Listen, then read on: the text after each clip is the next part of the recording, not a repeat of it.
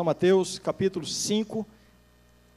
Esta é mais uma das mensagens baseadas no Sermão da Montanha, que nós estamos pregando aqui já há mais de um ano.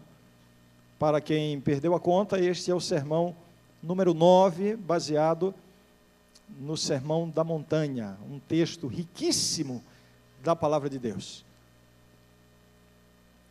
São Mateus capítulo 5, o Sermão da Montanha tem a sua abertura, a sua introdução com as bem-aventuranças, nas quais Jesus revela o caráter dos cidadãos do reino. Na verdade, Jesus aí, através das bem-aventuranças, está fazendo uma descrição do seu próprio caráter, que deve ser refletido naqueles que se tornarão ou naqueles que são seus discípulos.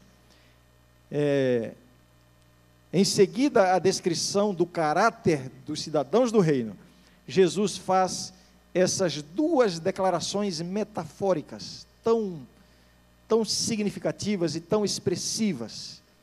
Vamos ler capítulo 5, a partir do verso 13. Deixa eu pedir para o meu amigo do som, é o Alan que está aí, me dá um pouquinho de retorno, Alan, por favor. Capítulo 5, vamos lá.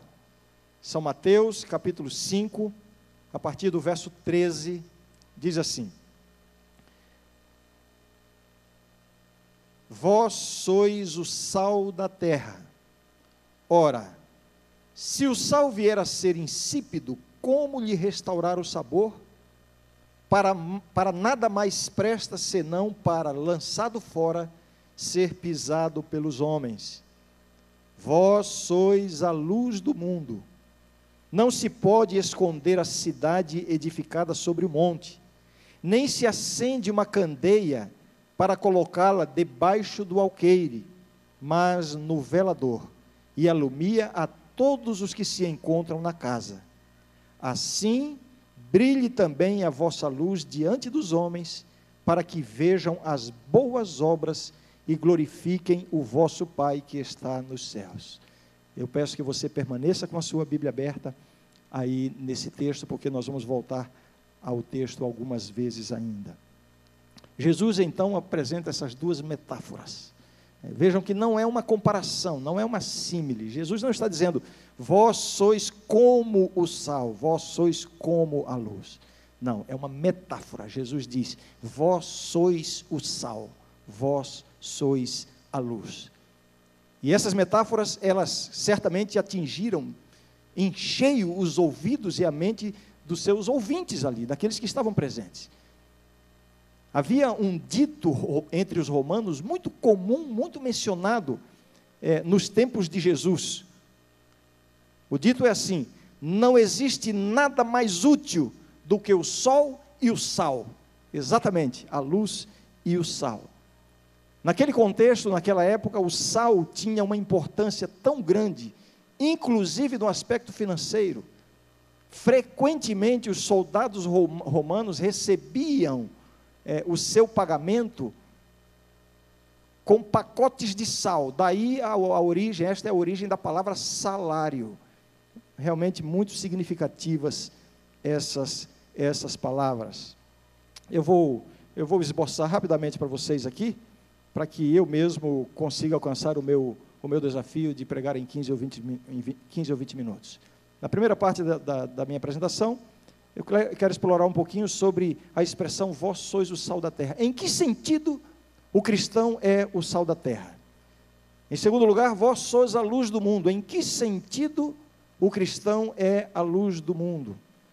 No terceiro tópico, eu quero comentar um pouquinho sobre esta sequência primeiro sal, depois a luz. E há um elemento importante em Jesus ter falado exatamente nesta, nesta sequência. E finalmente, eu quero concluir com as advertências que Jesus faz em relação ao sal, que perde o seu sabor, e em relação à luz, que se oculta, que fica omissa. Vós sois o sal da terra. Palavras que por si só se explicam. Qual é o papel do cristão no mundo, na sociedade? Quando Jesus diz, vós sois o sal, nós devemos imediatamente pelo menos imaginar como é a atuação do sal no alimento.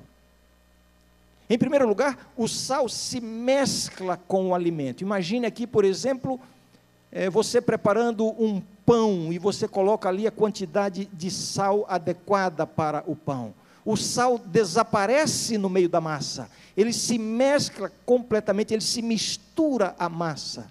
Ele se doa completamente, porque ele se, ele se dissolve, ele desaparece. É uma ação de sacrifício, uma doação, para poder então exercer a sua influência. E qual é a influência do sal no alimento? Bem, existem tantas ações que o sal provoca no alimento, tantas aplicações do sal, mas não há dúvida nenhuma de que podemos destacar as duas principais características, ou, ou, as duas principais funções do sal. Em primeiro lugar, a principal função do sal é a função preservativa. O sal contém o avanço do processo de putrefação. Especialmente numa época onde não havia geladeiras, onde não havia onde guardar os alimentos de forma resfriada, o sal era usado para conservar os alimentos, um elemento de preservação. Mas uma segunda função importantíssima do sal, e certamente a mais apreciada por todos, o sal, ele confere sabor ao alimento. Confere sabor ao alimento. Né? O meu tempo não vai permitir, mas eu havia planejado dar um presente hoje aqui, para quem me dissesse é, qual é o termo que nós usamos, eu ia chamar aqui à frente, tá, mas não vou fazer, vou fazer rapidamente. Quando uma comida está sem sal, como é que a gente chama essa comida? Está? Todo mundo sabe, né? Mas eu ia dar um presente para quem me dissesse como se escreve a palavra insosso. Ah, ia ser mais difícil, mas fica para outra vez. Estas são as funções do sal. E quando Jesus diz assim: Vós sois o sal da terra, irmãos, Jesus está dizendo exatamente isso. Nós precisamos estar mesclado, mesclados com, com as pessoas, com a sociedade. Por favor, faça uma consulta é, linguística depois do sermão, tá bom? Jesus aqui está dizendo da importância de cada cristão estar mesclado na sociedade. Um equívoco que muitos cometeram na história do cristianismo e também na atualidade é o de pensar que para vencermos as tentações do mundo precisamos nos isolar do mundo. Existem ordens é, é, é, é religiosas que praticaram e que praticam isso até hoje. Até em nosso meio existem famílias, existem pais, por exemplo, que, para preservarem os seus filhos da contaminação do mundo, pensam que precisam isolar os seus filhos completamente do mundo. Na verdade, a educação consiste em preparar os filhos para que eles estejam no mundo. Jesus disse: Pai, não te peço que os tires do mundo, mas que os livres do mal. Nós somos o sal da terra, precisamos estar mesclados precisamos estar misturados. A única forma que o sal tem de exercer a sua influência, qual é? O único meio, a única possibilidade, é quando o sal está mesclado com a massa. Quando ele está mesclado com, com a matéria a qual ele vai exercer, sobre a qual ele vai exercer a sua influência. Precisamos estar mesclados, mesclados com o mundo nesse sentido. Né? Nesse aspecto da preservação o cristão tem o papel de refrear o processo de deterioração do mundo. Quando Jesus diz assim: Vós sois o sal da terra, implicitamente Jesus está dizendo também: o mundo está estragado, o mundo está se deteriorando, e vós sois aqueles que podem conter o avanço da maldade, da injustiça, da impiedade, do pecado. Vejam, esta é a função do cristão. Vós sois o sal da terra, mesclados ao mundo para exercer a sua função preservativa, da mesma forma como o sal dá sabor ao alimento. O cristão, o verdadeiro cristão. Irmãos, a minha mensagem de hoje é, antes de qualquer coisa, uma advertência para cada um de nós. Uma advertência para que nós possamos avaliar como está sendo a nossa vida cristã, se estamos de fato exercendo esses papéis estabelecidos aqui pelas metáforas. Vós sois o sal e vós sois a luz. O sal, ele confere sabor ao alimento. O cristão, o cristão será o sal da terra quando ele conferir sabor à sociedade. O, verdadeiro cristão, o cristão que vive com Jesus, ele é uma pessoa que ele A sua presença traz alegria, traz prazer. A sua presença revela ao mundo, revela à sociedade, revela às pessoas que existe uma forma melhor de viver. E quando Jesus diz, vós sois o sal da terra, por um lado, Jesus está dizendo, o mundo está num processo de, de deterioração. Por outro lado, Jesus também está afirmando, o mundo não tem sabor. Vós sois o sal da terra, o mundo não tem sabor. Agora, o cúmulo da tragédia do cristianismo é quando um cristão, ele mesmo, deixa o seu sabor de sal para buscar o sabor que o mundo oferece, ou os sabores que o mundo oferece. Que tragédia é essa? Quando nós devemos viver com Deus de tal maneira para que nós ofereçamos graça ao mundo. Que tragédia quando nós vamos buscar os sabores do mundo. E Jesus está dizendo aqui implicitamente: o mundo não tem sabor. Que argumentos mais você precisa? Eu quero me dirigir especialmente a meus queridos jovens, aos queridos jovens da minha igreja. Que evidência mais você precisa para se convencer de que os sabores do mundo não preenchem o vazio da alma? A fama, a riqueza, as diversões, que evidências mais você precisa para perceber que boa parte dos famosos estão se drogando, estão eh, se embriagando, estão se matando pela depressão, pela infelicidade? Não é isto que preenche o vazio da alma? O mundo não tem sabor. Que argumentos você precisa para reconhecer que as riquezas do mundo não trazem felicidade em si mesmas?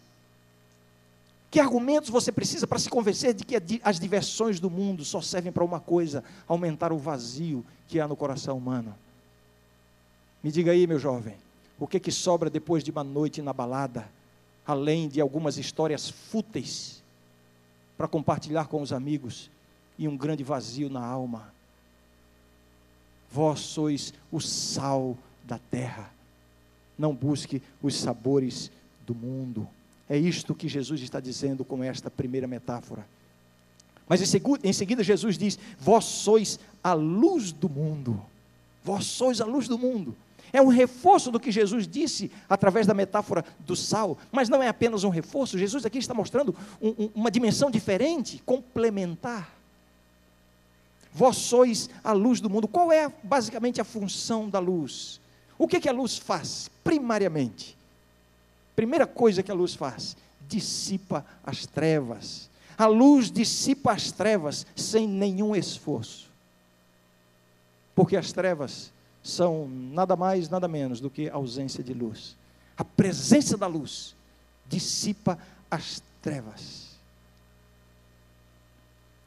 Existem cristãos na igreja que estão fazendo muito esforço para dissipar as trevas da igreja. Se precisar fazer esforço, é porque não há luz é possível que estes mesmos estejam em trevas. Vós sois a luz do mundo.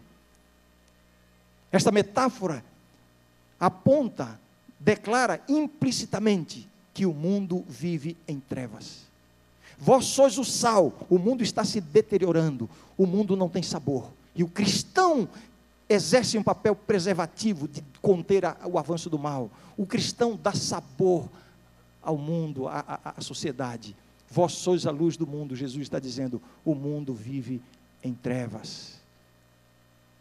E a única luz que o mundo pode ter é a luz do Senhor Jesus, refletida na vida dos seus discípulos. Jesus ilumina a vida dos seus discípulos e estes se tornam luz para iluminar o mundo. Agora, existe um elemento comum nessas duas metáforas. Quando Jesus diz: Vós sois o sal da terra, vós sois a luz do mundo. O que é que caracteriza o sal e a luz aqui nesse sentido? O que é que caracteriza? Bem, aí vem a pergunta: quem é o sal da terra e a luz do mundo? Em primeiro lugar, a força da influência do cristão está na sua semelhança com Jesus.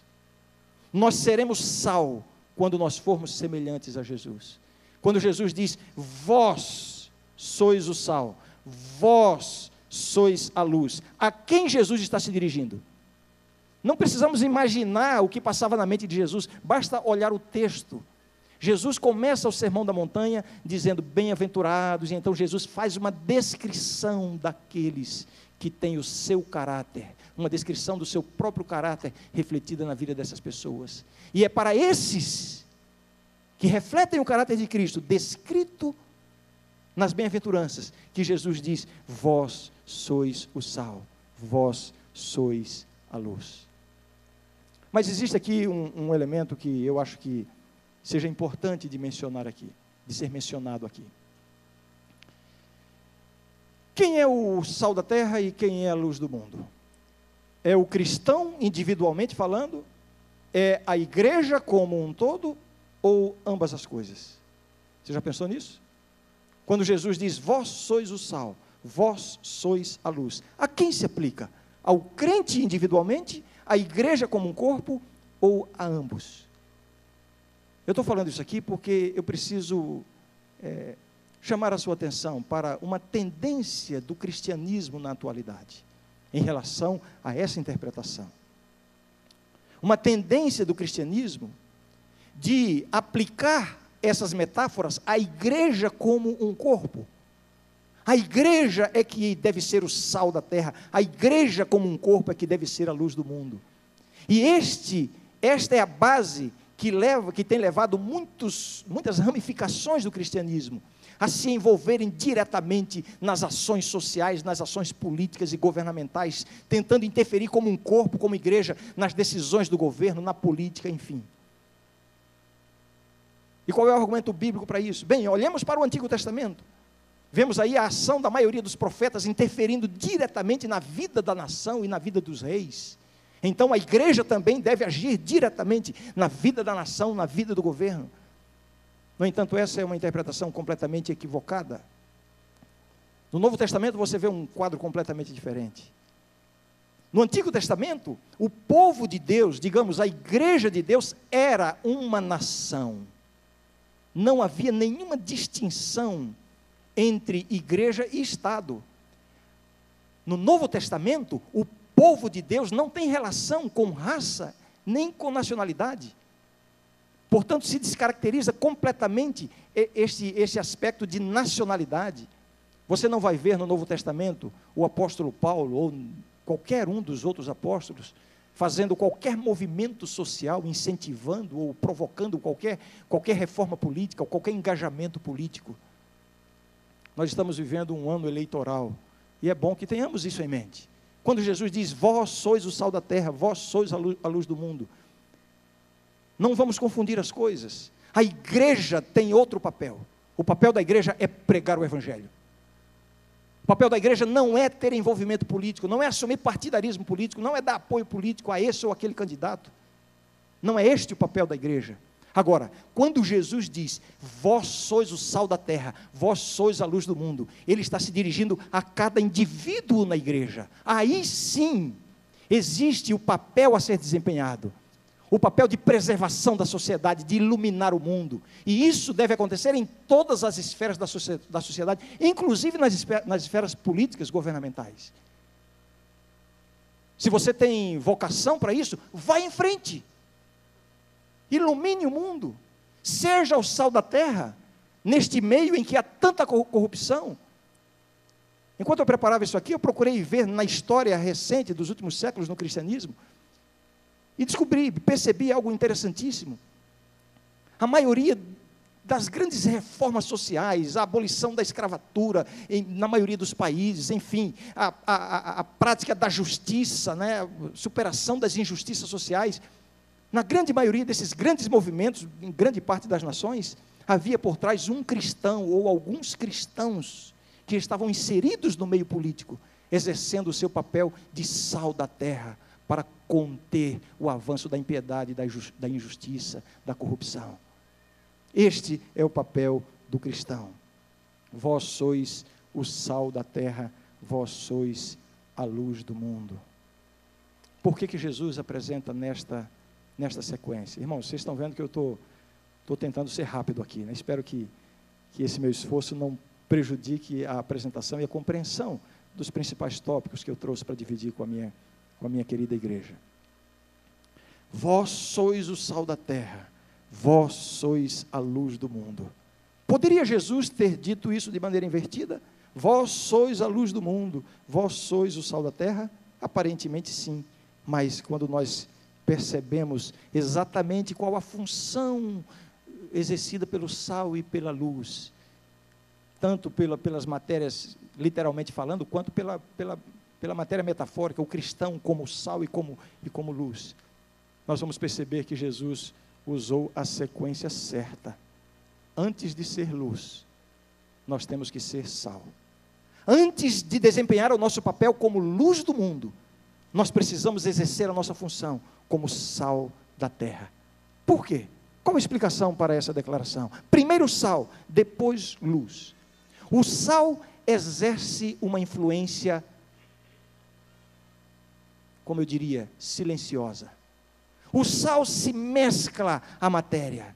O sal exerce a sua influência, o sal preserva através da sua presença. A presença do sal contém o avanço da maldade. Uma presença silenciosa, uma presença que não é visível. Irmãos, quando um cristão chega numa rodinha de amigos, até a linguagem que estava sendo usada vai ser diferente. A presença do cristão impõe, impõe através do respeito, da admiração, uma mudança de atitude. O mal é contido. Quando você chega numa rodinha e os seus amigos continuam falando palavrões, bem, talvez você esteja mais parecido com a terra do que com o sal, porque o sal contém o avanço da maldade se a sua convivência com os seus amigos não tem os, não os tem levado a uma busca maior da santidade, do conhecimento de Deus, é porque talvez você esteja mais parecido com a terra do que com o sal. O sal ele se mescla e exerce essa influência, uma influência que preserva, uma influência que dá sabor, uma influência que agrada. O cristão, quando, quando, quando está no meio das pessoas, as pessoas vão admirá-lo, porque ele traz sabor, ele, ele apresenta uma nova perspectiva de vida, de felicidade, de alegria. E isso chama a atenção das pessoas, isso atrai as pessoas. E as pessoas são tão atraídas que vão querer saber o que, que você tem de diferente. Escuta, o que, que você tem de diferente? Por que você é assim? Você está exercendo o seu papel de sal e, inevitavelmente, as pessoas vão sentir o sabor e vão querer saber que sabor é esse. Ontem minha mãe fez um bolo e ela fez um desafio lá em casa, para a gente adivinhar o que, que ela tinha colocado de especial naquele bolo. Depois de muitas tentativas, nós conseguimos adivinhar. É isso que acontece na vida do cristão. As pessoas vão experimentar a sua presença, a sua influência, o seu sorriso, o seu equilíbrio, a sua vida familiar, a sua linguagem, os seus, os seus ideais, ideais nobres, o seu comportamento, o seu cuidado com a saúde. As pessoas vão observar isso e vão querer saber: escuta, o que é que você tem? Você está exercendo dessa forma o seu papel de sal. Mas agora é o momento de você iluminar. Quando as pessoas dizem: o que é que você tem? É a hora de trazer a luz, a luz do Evangelho, a luz da palavra de Deus. Jesus, que é a luz do mundo, o sal exerce uma influência silenciosa. O sal se refere mais a ser. A luz se refere mais a agir, a fazer. A luz está na Bíblia, a luz está em Jesus, a luz está na palavra de Deus, está no Evangelho. E você vai iluminar, porque você primeiro foi, foi o sal. Agora, quando a gente inverte esse, esse processo, quase sempre mais atrapalha do que ajuda. Sabe aquele crente chato que vive falando de Deus da Bíblia e que vive tentando converter todo mundo? Ninguém suporta essa presença. Por quê? Porque ele quer ser a luz sem ter sido sal, sem ter conquistado, sem ter adquirido admiração, sem ter influenciado de maneira silenciosa através da sua vida. Ser sal e ser luz, isso não se refere a uma ação isolada, a um evento isolado na vida do cristão Ser sal e ser luz não se refere a, a uma ação missionária específica. Por exemplo, nós estamos aqui com esse desafio de distribuir milhões e milhões de livros. Sabe, eu tremo, eu tremo de pavor quando eu tenho ouvido até alguns dos nossos líderes dizerem assim: irmãos, vamos deixar um livro em cada casa, e quando fizermos isso, teremos cumprido a missão. Se depender de nós, Jesus já pode voltar porque cumprimos a missão. Está errado. Não é esta a missão. Não, peraí, eu não estou falando contra a distribuição de livros, gente. Olha que o presidente da União está aqui atrás de mim, não é isso. Sou extremamente favorável, sou o primeiro que avança, vou ser o primeiro a distribuir. Mas isso é uma celebração missionária. Porque, na verdade, a ação missionária do cristão está na esfera individual. Não é uma coisa coletiva, não é uma coisa eventual. É uma vida. É ser o sal. E então ser a luz. É aí que se cumpre a missão. Ser o sal e ser a luz. O cumprimento da missão não é uma ação, é uma vida. Minha missão, portanto, não é dar estudo bíblico, nem pregar um sermão, nem entregar um livro. Eu faço tudo isso. É o meu ministério, mas não é essa a minha, ou seja, isso faz parte da minha missão, mas a minha missão não se resume a essas coisas. Minha missão consiste em ser o sal da terra e a luz do mundo. Isso significa a minha vida diária, permanente. A minha missão está lá no quarto do dormitório onde, onde, eu, onde eu vivo, está na minha família. Aí está a minha missão: ser o sal e ser a luz. Esta missão, irmãos, será irresistível. Por isso Jesus diz: Vós sois o sal da terra, vós sois a luz, a luz do mundo. Esta é a ênfase que Jesus dá aqui. Mas vejam, Jesus faz duas severas advertências em cada uma das metáforas. Vejam comigo, vamos agora ao texto novamente, capítulo 5, verso 13. Vós sois o sal da terra. Ora, se o sal vier a ser insípido, como lhe restaurar o, como lhe restaurar o sabor? Para nada mais presta, senão para lançado fora, ser pisado pelos homens. Agora a advertência para a luz, verso 14: Vós sois a luz do mundo. Não se pode esconder a cidade edificada sobre o monte, nem se acende uma candeia para colocá-la debaixo do alqueire, mas no velador e alumia todos os que se encontram na casa. A primeira advertência para o sal. Qual é a advertência que Jesus está fazendo aqui? Me ajudem agora a dizer isso. Qual é a advertência que Jesus está dizendo? Vós sois o sal da terra. Cuidado. Cuidado.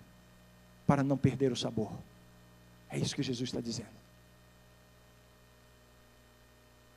Em outras palavras, Jesus está dizendo: o sal só terá uma função enquanto ele for diferente da massa na qual ele vai atuar.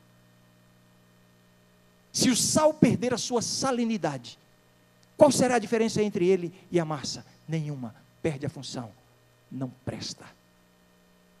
Só presta para uma coisa: ser lançado fora e ser pisado pelos homens. O sal só terá atuação se ele for diferente.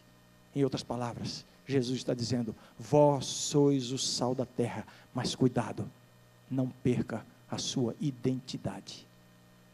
A identidade do sal está no seu sabor. Onde está a identidade do cristão? Para que você não a perca. Qual é a identidade do cristão? O que é que de fato torna o cristão diferente do mundo? O que é? Bem, alguns diriam assim: ora, é a vida religiosa. Nós vimos a igreja, nós cantamos, nós estudamos a Bíblia, nós oramos, nós jejuamos, é a vida religiosa. Pois saibam que no dia da volta de Jesus haverá uma multidão desses que vieram à igreja, que pregaram o Evangelho, que estudaram a Bíblia, que louvaram, que, que deram o dízimo, que fizeram tudo isso, para os quais Jesus vai olhar e vai dizer: Nunca vos conheci. Não é isto especificamente que diferencia o cristão do mundo, o sal da terra. Alguns dizem assim: a identidade do cristão, o que identifica, o que diferencia o cristão do mundo, é a sua aparência exterior. E alguns são especialistas em incentivar, não incentivar, mas em, em enfatizar tanto né, a roupa e não sei o quê. É verdade, o cristão se veste de maneira, de maneira adequada, mas não é isso que o diferencia. Eu tenho amigos ateus que se vestem melhor do que os cristãos da minha igreja. Não é isso que os diferencia. Alguns tendem a enfatizar que a identidade do cristão, da vida cristã, está nos aspectos da temperança cristã, o cuidado com o corpo, os alimentos e etc. Né? Ou seja, é aquela velha, como é que a gente diz aí, me ajudem? Aquele, aquela, aquele velho chavão, né? O crente é aquele que não fuma, não bebe e não joga. É isso que identifica o cristão. Me permita um comentário que eu lembrei aqui. Outro dia alguém me dizia assim: é, se fosse assim, todo o time do Corinthians seria crente. Por quê? Lá ninguém bebe, ninguém fuma e ninguém joga. Não é isso que identifica o cristão. Eu sei que alguns gostaram e outros ficaram irados. Mas tudo bem. É porque a verdade tem que ser dita. Irmãos, Jesus diz: Vós sois o sal da terra, mas cuidado, não perca a sua identidade. Não perca o seu sabor. E onde está o sabor do cristão? Não está nessas coisas. Eu não estou eliminando a importância dessas coisas. Não, aliás, eu quero enfatizar a importância dessas coisas. Temperança, religiosidade, eh, aparência exterior, mas não é aí que não são essas coisas que vão de fato identificar o cristão. Não é por aí que o cristão vai dar sabor ao mundo. A identidade do cristão está na sua semelhança com Jesus. Vós sois o sal da terra. Vós quem? Jesus disse antes: Bem-aventurados os pacificadores, bem-aventurados os misericordiosos, bem-aventurados os que têm fome e sede de justiça. Uma descrição do caráter do próprio Cristo, refletida nos seus discípulos, e agora ele diz: Vós, estes que têm esse caráter, aí está o sabor da nossa vida. É isso que nós não podemos perder. O que identifica o cristão é sua semelhança com Jesus. Escute, se você perdeu o seu sabor, Jesus está dizendo uma coisa para você: você não presta para mais nada, a não ser para ser lançado fora e ser pisado pelos homens. É isso que Jesus está dizendo.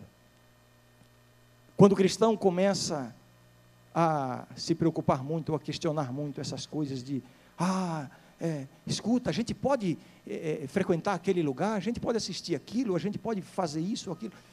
Parece que estão mais preocupados em se parecerem com a terra do que em se parecerem com o sal. Talvez você esteja perdendo o seu sabor. E Jesus está dizendo: cuidado, se você perder o seu sabor, se você perder a sua identidade, que é a sua semelhança com Jesus, nesse aspecto você não presta para mais nada, a não ser para uma coisa: para ser lançado fora e ser pisado pelos homens. E vejam bem: um mundo sem sabor tem remédio, o sal. Mas o sal que perde o sabor não tem remédio, tem que ser lançado fora. Você percebe isso? Vós sois o sal da terra. E Jesus faz a segunda advertência, agora para a metáfora da luz. A luz tem que brilhar. A luz só vai fazer sentido se ela for visível. Se ela for oculta, se ela ficar omissa, ela perde completamente a sua função. Ou seja, Jesus não tem discípulos secretos. Nós somos a luz do mundo. A luz não é, não é posicionada para ser observada ela mesma. A luz é posicionada para que o que está à sua volta seja visto. Cuidado para você não estar atraindo a atenção das pessoas mais para si mesmo. Se você atua como luz nesse sentido, procurando atrair a atenção das pessoas para si mesmo, o que, que acontece quando nós olhamos fixamente para uma luz? Ficamos ofuscados e vamos deixar de ver o que está à nossa volta. Cuidado com certos estrelismos. Vós sois a luz do mundo. E como é que somos a luz do mundo? Igualmente com o sal, A identidade do sal está na semelhança. Em ser sal está na semelhança com Jesus. A identidade da luz é a mesma coisa. Porque nós não temos luz em nós mesmos. Jesus disse: Eu sou a luz do mundo. Mas como? Se aqui ele está dizendo, vós sois a luz do mundo. Mas ele disse, eu sou a luz do mundo. É que nós só seremos luz em Cristo. Irmãos, aqui está a obra missionária mais completa, mais irresistível, mais atraente, mais convidativa. É quando nós alcançarmos uma semelhança com Cristo tal que a nossa presença, a nossa simples existência, vai funcionar como o sal da terra e a luz do mundo. Eu quero terminar lendo o verso que é de fato, na verdade, a conclusão desta perícope, desta, desse texto que nós lemos, o verso 16. Jesus diz assim: Jesus encerra esse argumento dizendo assim: Assim brilhe também a vossa luz diante dos homens, para que vejam as vossas boas obras e glorifiquem a vosso Pai que está nos céus. Aqui está a sequência: a luz, boas obras, a glória de Deus. Nós somos a luz do mundo. As pessoas verão as nossas boas obras Deus será glorificado. Primeiro, somos a luz do mundo, para depois as pessoas verem as nossas boas obras. Nós temos uma tendência terrível de inverter essa sequência. Queremos chamar a, no, a atenção das pessoas para as nossas boas obras. Sabe o que, que vai acontecer? Se chamamos a atenção das pessoas para as nossas boas obras, o final é que Deus será desonrado e não glorificado. E essa tendência é uma tendência individual e uma tendência, eu diria, institucional também. É um erro quando nós, como igreja, igreja local, organização, começamos a nos vangloriar demais nas nossas boas obras, chamando a atenção das pessoas mais para as boas obras do que mesmo para a preocupação em sermos a luz do mundo. Este é o único caminho, a única forma de permitirmos que Deus seja glorificado através da nossa vida. Eu termino deixando o desafio. O desafio para buscarmos essa semelhança com Jesus. E nós temos um termômetro para medir o nosso progresso nesse sentido. O termômetro é qual é a influência que estamos exercendo sobre as pessoas.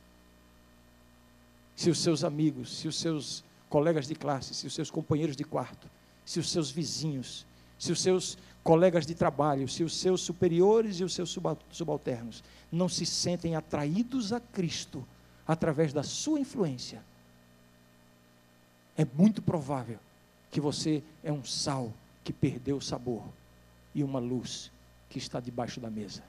Que Deus nos proteja deste equívoco. Amém.